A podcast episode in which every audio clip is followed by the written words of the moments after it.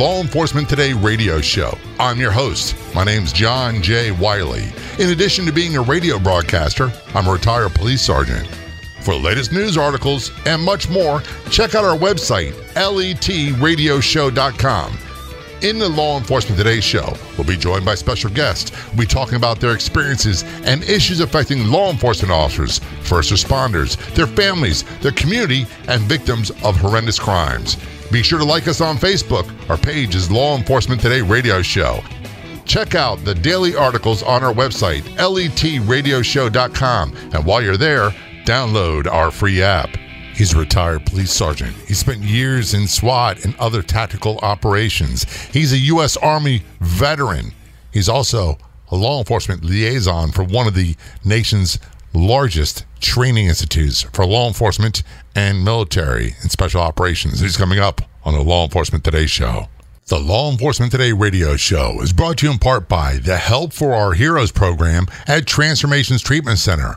Call 888 991 9725. Online at helpforourheroes.com.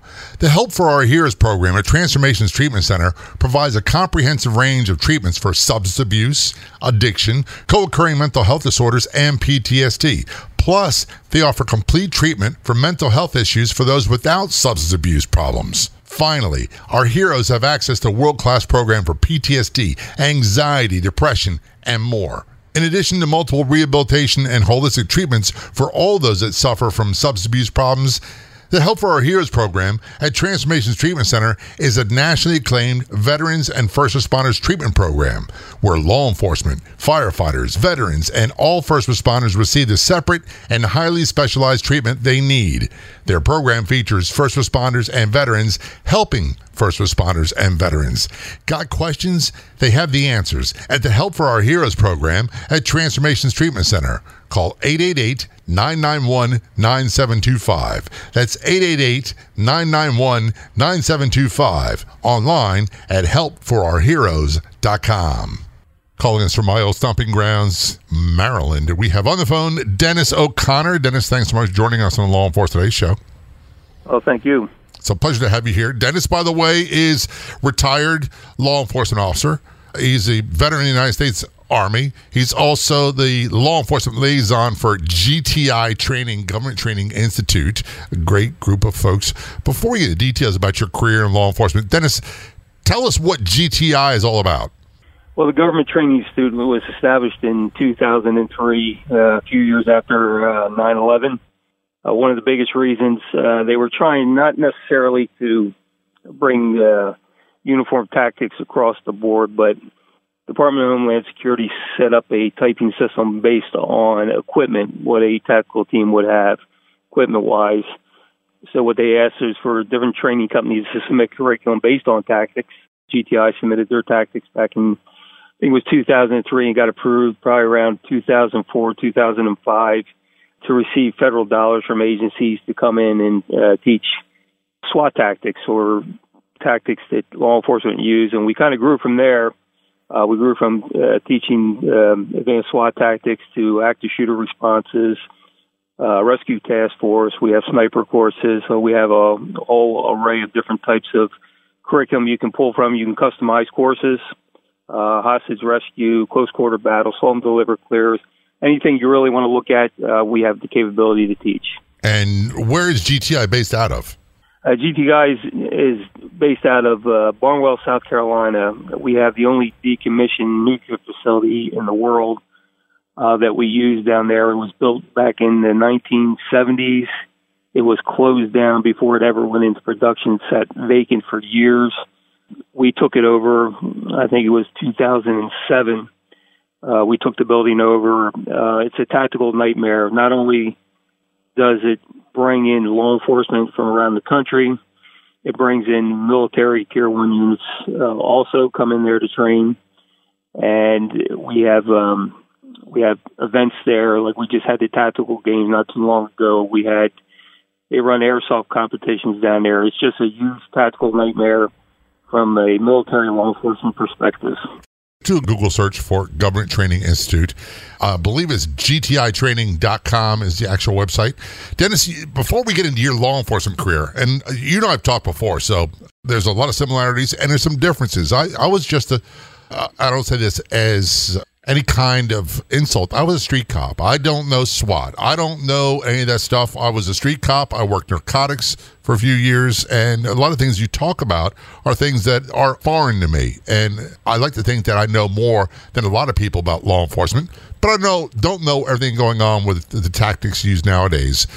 One thing you hit on is I think very very important. I hear quite often is about the over militarization of police, and you kept saying that we have our SWAT teams training with military to do these active shooter and SWAT and sniper scenarios.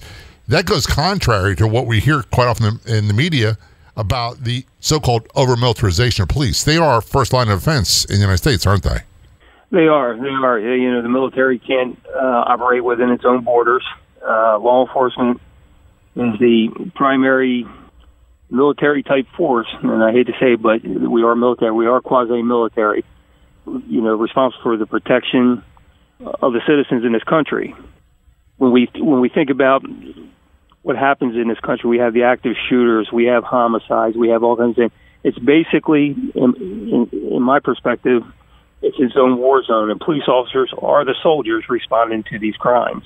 When did it become an insult to say that we're a paramilitary or quasi-military organization or institution. That's what I was raised on, and I was always proud of that. That we had a dangerous job to do, and when things really got ugly, it was your local police departments that responded first. It, it, it's true. You know, one of the things I always say: um, wars in this country, uh, foreign wars come and go in this country. We'll be in a conflict here. We'll be in a war here. They come and go. But the one wall that always grows in D.C. The one wall that always grows, will always add names to it until the end of time, is the law enforcement memorial. It's it's nonstop. It's 24 hours around the clock, seven days a week. We are constantly at battle with somebody. For in some jurisdiction, we're constantly having to respond into dangerous situations. We're constantly having to think other ways of dealing with things. We have less lethal. We have lethal. It's and uh, you know I know nobody likes to hear it, but to me it is a war zone, but it's not a constant war zone. Uh, we're constantly dealing with things, but you never know. Turning the corner, you know, the next door you go through, something is will happen, or an officer has to make a life and death decision type of tactic, so to speak. Right. And it does. And it, it comes absolutely out of nowhere. And I think, this is just my opinion, somewhere along the line, along the way, we have become convinced that it's an insult to say that we are, that, that police are American local warriors, that that somehow diminishes their role. Uh, we're public servants. We're protected. We serve. We do a lot of different things. But when it comes right down to it, it's a matter of life and death. Primarily, when someone threatens my life, that officer's got to be prepared to go to battle quickly. Well, one some of my really good friends are uh, retired military guys, and um, I'm proud of them. They served this country well. Uh, they trained well, and they're my best friends. And like I said, I you know I served in the military, but it was years ago. But one of the things about uh, police work and law enforcement, when you're out there every day, especially the street police officer, the street cop, uh, he is the first line of defense. The strongest link in the chain in law enforcement is your first responder, the, the police officers out there every day. The thing, the difference is between that I look in the military and law enforcement. Law enforcement are either operating in a one-man car or a two-man car. Uh, they're either, you know, like they're out there by themselves. They're patrolling. You never know when you're going to turn a corner and something's going to go really, really bad and you don't have time to come up with a plan of action. You don't have time to come up with something that's going to, you know, where you're going to be able to get enough people to you right away. Your first instinct is to respond what's occurring in front of you. I think police officers are way behind the gun sometimes when it comes to training. I think they're behind the kind of, uh, behind the gun when it comes to sustainment training it all comes down to how are they going to respond to what's in front of them exactly when it happens and it may be just them, and nobody else going to be there is going to be there to help them quite often that's the case. A, a, lot of this has to do with economics and finances. I look at back at the training we had it was great. It was state of the art at the time. The truth be told, we were woefully undertrained in physical defensive tactics. We had just barely above the, the state required minimum for handgun proficiency and shotgun proficiency, and we didn't have a lot of the weapons that are available now. When we return, we're going to talk about your career in law enforcement and also talk about a couple incidents that I do want to say, in my opinion, shaped the way American law enforcement has changed. That would be the Texas bell tower sniper and also the North Hollywood shootout. Those are things that led to the changes in policing in America and the so called militarization tactics of American law enforcement. This is Law Enforcement Today Show. We're going to take a short break. We'll be right back epidemic, America's public health crisis. These are all terms that describe the current problem of drug and alcohol abuse in the United States. Countless lives are lost, and heartbroken families are too many to count. Transformations Treatment Center is dedicated to saving lives. Call 888 991 9725 and online at transformationstreatment.center. Transformations Treatment Center provides a comprehensive range of treatments for addiction, substance abuse, co occurring mental health disorders, and PTSD. Transformations Treatment Center has many acclaimed treatment programs offering rehabilitation and holistic treatment for all those suffering from substance abuse problems. Transformations Treatment Center. Call 888 991 9725. That's 888 991 9725. And online at transformationstreatment.center.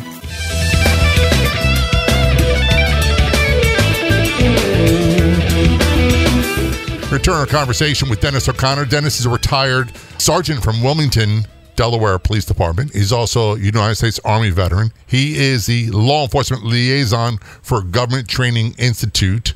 Check out their website. Just do a Google search for Government Training Institute. Dennis, before we went to break, we talked about the militarization, which is a term used quite a bit of American law enforcement. And I brought up two examples that stand out in my mind one, I was obviously very, very young, and I don't, I wasn't really cognizant what happened. That would have been the uh, the bell tower sniper situation in Texas. I believe it was Austin, but the one I remember clearly was a North Hollywood bank shootout with the heavily armed guys uh, with body armor, and there were guys, I say guys, men and women from LA Police Department going into gun stores trying to get AR-15s off the shelf so they could do battle. They were doing revolvers and pistols against these heavily armed guys. And those two instances, there are many, but those two in particular stand out as things that made us change radically the way we approach these situations.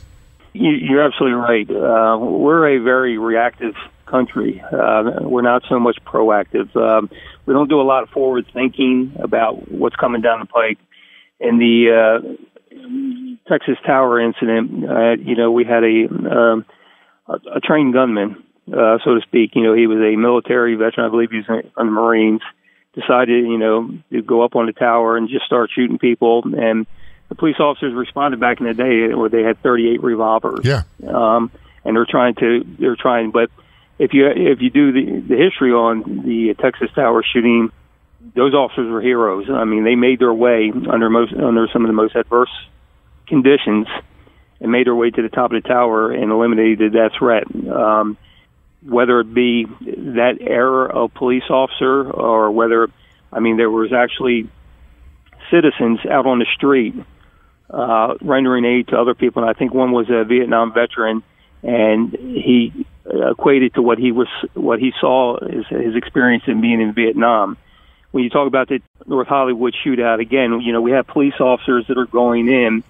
Uh, again, you know, they they stood their ground. We had, you know, two gunmen out there just obliterating the area with gunfire, and these officers stood their ground and returned fire, and they were doing the best they could under the circumstances, but they didn't stop. And that led us to, you know, thinking about you know, more firepower with police officers, you know, getting in the ARs, uh, getting in the, the um, different pistols, the semi-automatic, handguns. So we kind of grew from that. It's kind of when we look at um, the Columbine shooting, the police officers that responding there didn't do anything wrong. They were doing things based on training.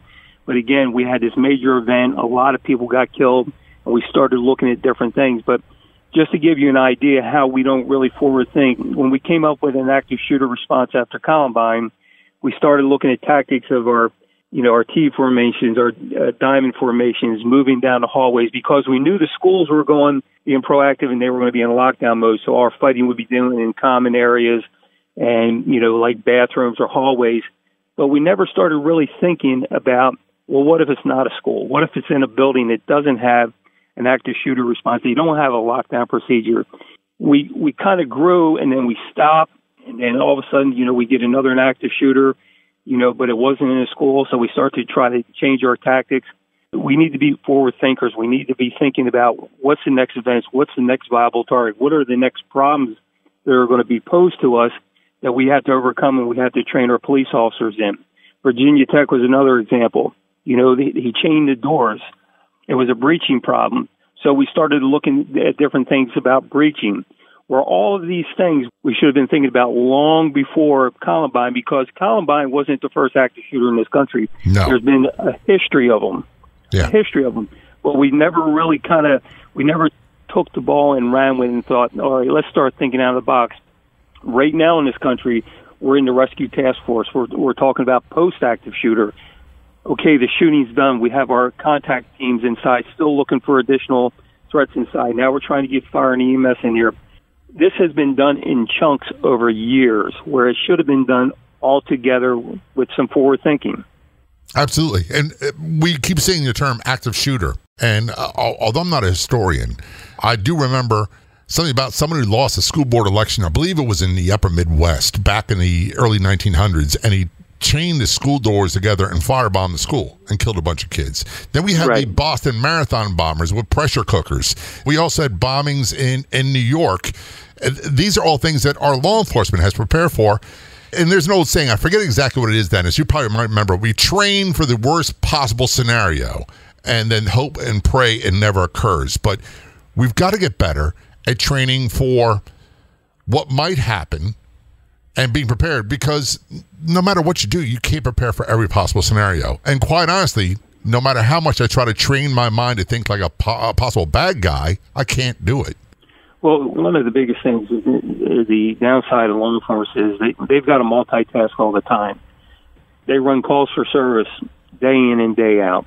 Okay, you know the thefts, the burglaries, the criminal mischiefs, the accidents, all the things that happen more often than the worst case scenario. They're they're constantly responding to these things.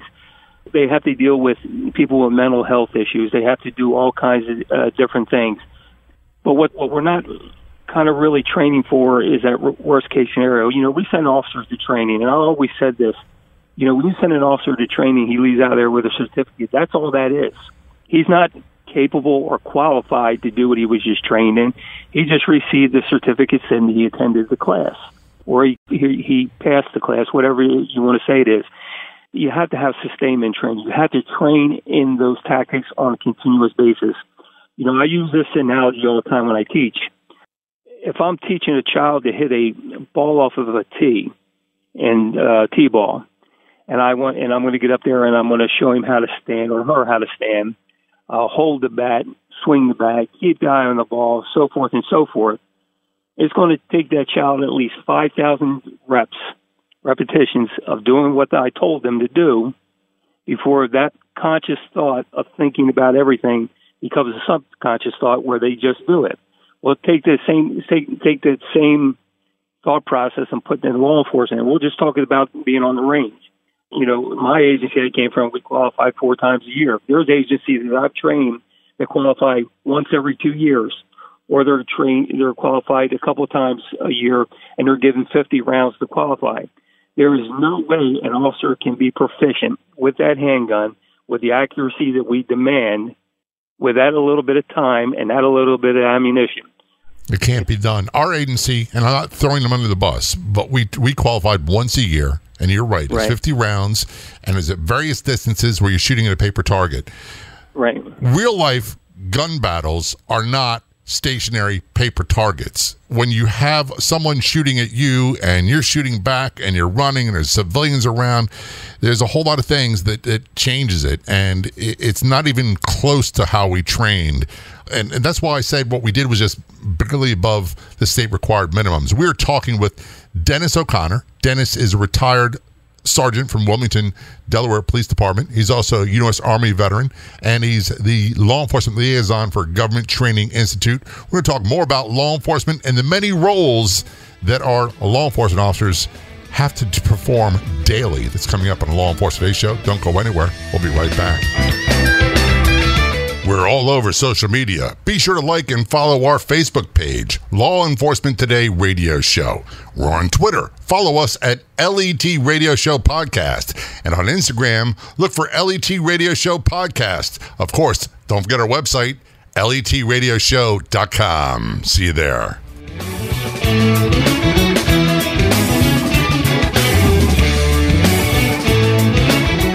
How did I transition from police work to a career in radio?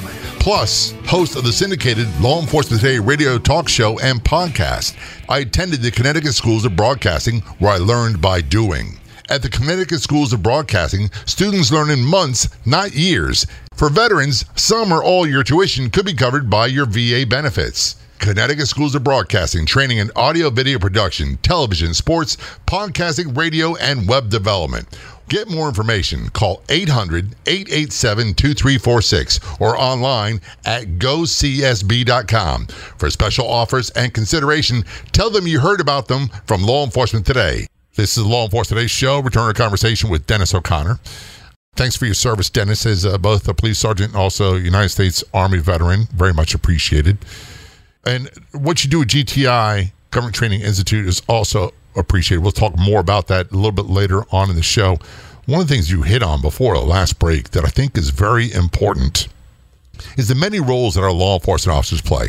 And when I say play, nothing about his play, it's all real life. I jokingly say that back in the day, we were a full service agency and we responded to flooded basements. You had to handle everything. And our law enforcement people today, they got to be psychiatrists, psychologists, therapists, physical doctors, lifesavers, de- uh, experts at de-escalation. The list goes on and on and on. Yeah, I agree. I agree with there. You know, the one thing about uh, being a police officer, um, you know, I, learned a long time ago. You know, my father was a retired police officer, and um, when I came out of the military and I decided to embark on a law enforcement career, my father told me. He said, uh, you know, he goes, "You came from the military," and again, you know, I was in the military from um, '78 to '84, and uh, so it was um, the Cold War era kind of thing. But my father told me, he said. Um, when you come on the uh, on the police department, it's going to change you. It's going to change you in different ways. And he says, but he goes, my, I'm going to give you a piece of advice. He goes, whether it's the richest person in the world or the per- poorest person on the earth sitting on the curb, freezing in the middle of winter time, he said, always give due respect to everybody. And one of the biggest one of the biggest things about law enforcement, you can become very uh, tainted with what you see day in and day out. You know, there's never a time where you go somewhere and you know people are welcoming you with open arms, so to speak. They look at the uniform; they're not really mad at you. They look at the uniform; they're angry with whatever's going on in their life and stuff like that. And as a police officer, sometimes you got to you just got to take a step back. You got to take a step back and understand, hey, they're not mad at me. Something bad went wrong in their life. Uh, I represent some type of authority, some portion of the government. They, you know, they're not happy with that as a police officer, you know, you've got to, you've got to set that aside sometime. You know, I can tell you right now, as a young police officer, I would get caught up in it. I would get caught up in somebody looking at me sideways. Oh, yeah. know, Yeah, that took a Saying- while to, saying to something. work your way out of. right? Or you know, I would, you know, I would be in a bad mood. I would be in a bad mood, and here I am trying to draw them into doing something.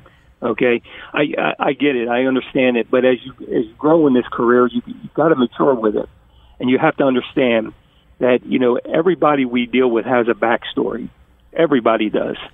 It doesn't necessarily mean that they're the worst person in the world. It doesn't mean they deserve to be mistreated or anything like that, or pushed around or shoved around. I think sometimes as a police officer, you, you hit the you know nail on the head. We've got to be everything. We've got to be the clergy. We've got to be the counselor. We've got to be, hey, let me talk, sit down, and you know, I want to be your friend. We've got to be the one to go tell you, hey, your loved one just passed away. We've got to do everything. But the problem is, is a lot of police officers when we do this in day out, we take it, we do it, we stick it somewhere, we think we forget about it, but we never do. And eventually that wears on you and tears on you as years go on. And eventually, you know, it, it just it rears itself somewhere. And I can probably probably almost guarantee you some somewhere sometime a police officer has made a decision based on things that have occurred to him in the past. Oh yeah, without a doubt. I posted something just recently. I, I saw it on social media. And by the way, we have two social media pages. So we have Law Enforcement Today on Facebook, uh, also at Twitter and all that stuff. Well, as well, and we have the Law Enforcement Today radio show page. Check those out. Be sure to like and follow them. A young lady uh, had a photo of her taken in, in, partial uniform after work, and she was throwing up in a toilet. A police officer, and I, I posted it. I shared it. I said, I, I admit it. I've cried. I've puked. Then I became very quiet and didn't talk about any of it. And then the anger came and it, it almost swallowed me whole. And it took a long time. I'm no longer described as an angry person. I'm not an angry. I live a very peaceful life. And, and I'm grateful that things get much better, but I'm not going to be quiet about this anymore. It's time that we all started talking to each other. And I want to say yeah. we, I mean members of the community as well, because these first responders, they're part of your community. And when you have a problem in your community, when you call 911 because you have a family emergency, you want the best possible person to show up. So we've got an obligation to help take care of them as well. It's not just the other way around. And you're you're absolutely right. You know, but I've been out of law enforcement since 2006 and in the, in the training regiment. Um, 2006, I was involved in a fatal shooting. Um, an individual went into a strip mall uh, took a knife and he stabbed his um, girlfriend multiple times. Uh, he fled from the store. Two uniformed officers uh, gave foot pursuit. I was the next officer on this uh, scene. When I got there, he was standing there with a butcher knife in his hand. He had one hung around his neck. Two officers had him at gunpoint. Just like any other police officer in my training, the first thing, you know, he didn't see me, so I grabbed my taser.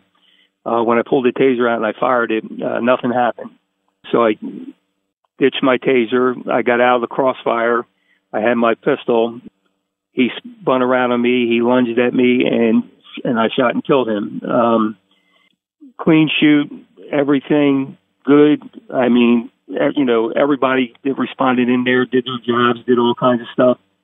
It wasn't until probably I don't know a month or so later I started. I wasn't questioning myself, well, why, you know, but I started thinking about the suicide by cop. You know that you know he he probably wanted to die.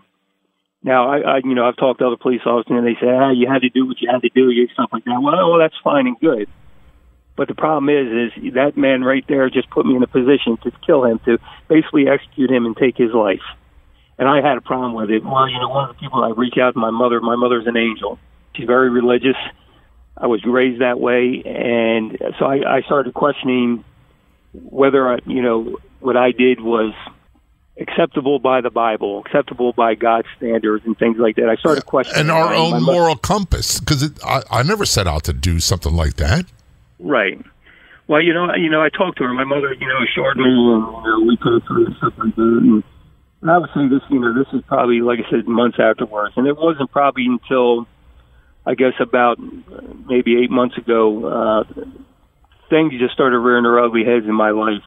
I never got a break from. I went from the military to law enforcement to the training. I started doing. Uh, I never gave myself a big break, and things started to come out. Started my anger started to come out. My drinking started to change.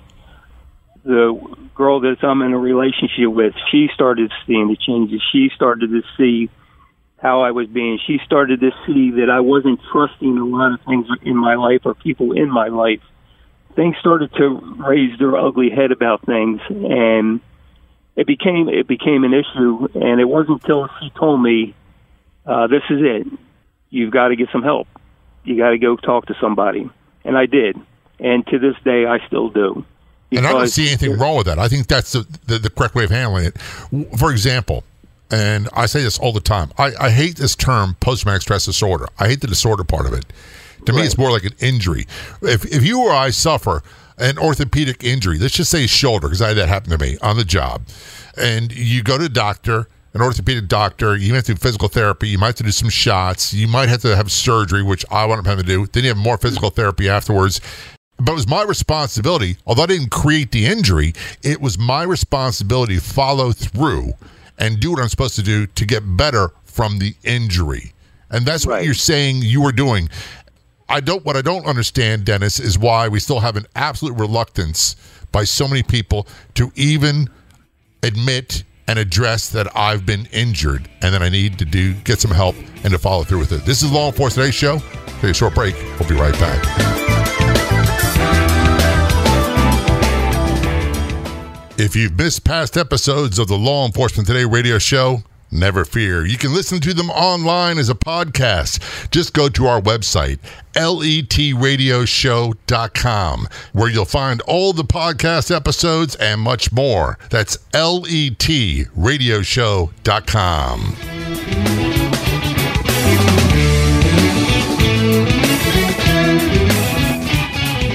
This portion of the Law Enforcement Today radio show is brought to you in part by Pet Rescue Life Facebook page. Everyone's welcome at the Pet Rescue Life Facebook page, where you'll find fun, informative, and enjoyable posts daily. Purebred, mixed breeds, rescues, we love them all. Be sure to like the Pet Rescue Life Facebook page. If you've missed past episodes of the Law Enforcement Today radio show, never fear. You can listen to them online as a podcast. Just go to our website, letradioshow.com, where you'll find all the podcast episodes and much more. That's letradioshow.com. Back to our conversation with Dennis O'Connor, retired Wilmington, Delaware police sergeant, also United States Army veteran and law enforcement liaison for Government Training Institute. Get more details about them online. Do a Google search for Government Training Institute. Before we to break, Dennis, you're talking about, uh, and by the way, I'm sorry you had to go through that. None of us that I know of in law enforcement want to be in a situation where we have to take a person's life. I've been very fortunate. I've been in shootings, but everybody survived, and I'm grateful. Because I'll be honest with you, I had a hard enough time dealing with that and not having to deal with the after effects of the person died. Yeah, you know, you know that you know that was probably you know that's, that's a worst case scenario in any law enforcement officer's uh, lifetime. But you know, I, you know, I went back and, and like you mentioned earlier, you know, I started going through things. Uh, you know, uh, my trust issues, um, the drinking, the you know, the anger issues and stuff like that. And one of the, the biggest things is, you know, I really wasn't recognizing it. You know, I was, you know, I woke up with night sweats. I can't sleep at night. Um, I wake up thinking about various things in my my career and stuff like that. You know, I want to sit there and I want to sit here and blame it on everything, but everything. But the one key feature, and I really I really mean this, is uh, my partner. You know, the girl that I am with. She saw it. Uh, she started recognizing it. She tried to talk me through things. She was she was like the biggest advocate. So there's always somebody on the outside that gets affected by this, but a lot of times they I don't you know they, when they see it they don't know how to handle it. Uh, she, she she was you know brilliant. I mean, she gave me an ultimatum. She said you need to talk to somebody. She said I'll go with you. She did whatever she needed to do to get me to take that step to try to recover from everything that I was feeling and everything that I was going through. So it, it takes a support network. It takes, but the person who's involved in it, the officer, the retiree, or whoever, you have to take that step. It's, it, you know, I guess you can kind of equate it to being alcoholic or a, a, a drug addiction or whatever. You have to take that first step, but you have to listen. You have to listen to yourself, and you have to listen to your loved ones. And not not be defensive, not try to justify it, just accept, hey, this that goes back to that injury. I didn't ask to get injured, but yet I'm responsible for my recovery from that injury, whether it be physical or mental. Granted, Dennis, look, I, I'm older than you. I've got physical scars. I've got mental scars. And I'm not embarrassed about my physical scars at all. And there was a time where I was very embarrassed about my mental scars, but not anymore. Right, right. You know, I'm not embarrassed. I'm not embarrassed about it. And I, you know, I talk it open, open, openly with uh, people. Like I said, my best friend in the world um, is a retired military, um, former Delta operator. I've sat down many nights and many days with him. His wife has had to deal with things in their life. She has sat down and she has talked to me. She has, you know, talked about the reality of things and so forth. Uh, you know, I had a great network. I had people that I could talk to, and you know, the most important thing about it was nobody looked at me as being being being a sickness. Like, don't don't be around me. Don't do this. Don't do that. You know, people were actually reaching out and putting their arms around you and holding you and hugging you and telling you, hey, you know, we'll get through this together. It wasn't say you'll get through this, but we'll get through this together. And I think that that's important. I think it's important. But again, the final thing, the final part of this is when, when it comes to me, I'm the one who has, has to make this happen. Do I still struggle with some of these things? Absolutely, I yeah. do. You know, it didn't just go away just because I started talking to somebody or anything like that. I still struggle with it. I still do things. I still, my mind starts to wonder. You know, I'm not hearing things and stuff like that. It still happens. And that's a good point. And by the way, for those who aren't in law enforcement, go, this is all well and good, but what's it going to do with me? This also applies to uh, a lot of our veterans, other first responders. We have correctional officers, dispatchers, firefighters, EMTs, people from normal walks of life who've been victims of horrible crimes had the same sort of problems. And this is something that is widespread. I read a study recently, Dennis, that, say that about 30% estimated of our law enforcement officers are walking around with some degree of post traumatic stress. And I venture a guess that our retirees, it's even higher. Well, you know, you know, one of, you know, you're absolutely right. PTSD um, is it, it's not solely for the, veteran. It's not solely for the law enforcement. A lot of people go through this stuff. You know, one of the things um, my agency, I remember back in the day, started doing, and I don't know if they still do today, but they had part of the community policing aspect. We had counselors. We actually had counselors, child development counselors. That when we had a violent crime on the street, and you know, kids kids were witnessing these crimes and stuff like that, these counselors would go out to the crime scenes and they would start interacting with various people, you know, the the children and stuff like that, and they would um, embed themselves with them to try to get them to not, you know, push out what they just saw as being a problem, but to help them deal with it, to help them become so it doesn't affect them later in life. And I always thought it was a good program. And you know, I'll mention her name. Her name was Candace Davis, and uh, she was probably one of the, you know, one of the best counselors I've ever seen. Because I remember being uh, on a SWAT call out, and I remember going into a dark room, and I remember seeing a body come out of it, and I remember taking my foot and kicking that body to the floor. And then when I saw who it was, and this girl, she was probably about 12 years old, 12 or 13 years old, but she was tall for her age. She looked like an adult to me because it was dark in the room. And when when I got a hold of her, she had you know wet her pants because she was so scared, and that kind of like really ate me up that I caused this child to do this. Absolutely. So when I went when I went back to the police department and I got up with uh, Miss Davis, I said, "Hey, can you go back out there?" And we went back out there, and she worked with her for a long time. And I remember being up in, in Center City. At, it was a, like a law enforcement night out or something like that. And I remember these little arms coming, wrapping their arms around me, and I turned around and was a little girl, and she told me she forget forgave me. But if it wasn't for uh, Candace coming out there and embedding herself with this girl, who knows what would have occurred later on in life with her or how she felt about things. You know what I mean? That's a, a great story, and I say great because of the the impact of the story. I too, like you, have been. What's the word I'm looking for, Dennis? I want to say appalled, but uh, when I had to be violent, that right. I could reach the levels of violence that I did um, right. And it, it's it became something that became af- afraid of that, that we would become unchecked after we're. It, I'm not. I'm not even sure how to say it right. It, it has a negative impact, and with training, You know, I think there comes a point where we have a responsibility to train ourselves mentally, the best physical and mental health that we can, in addition to things like tactics and weapons trainings and all that. We are quickly running out of time. I don't Okay. want to forget to mention more about GTI, Government Training Institute. What again is it that you all offer?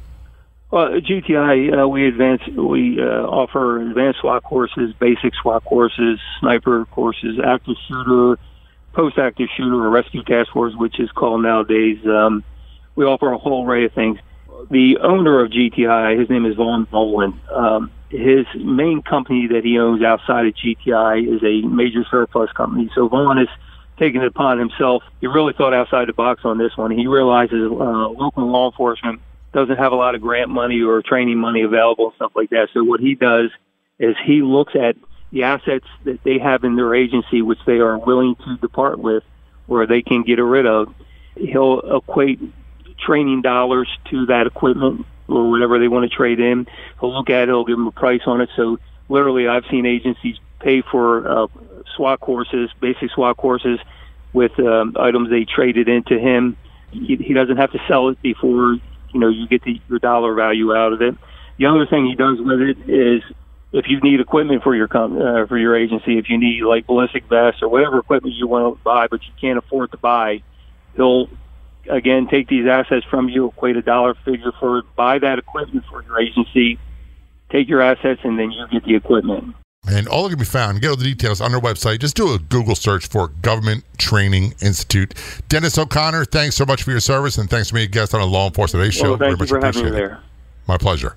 If you want to be a guest on a Law Enforcement Today show, just go to our website and contact me through there. Our website is letradioshow.com.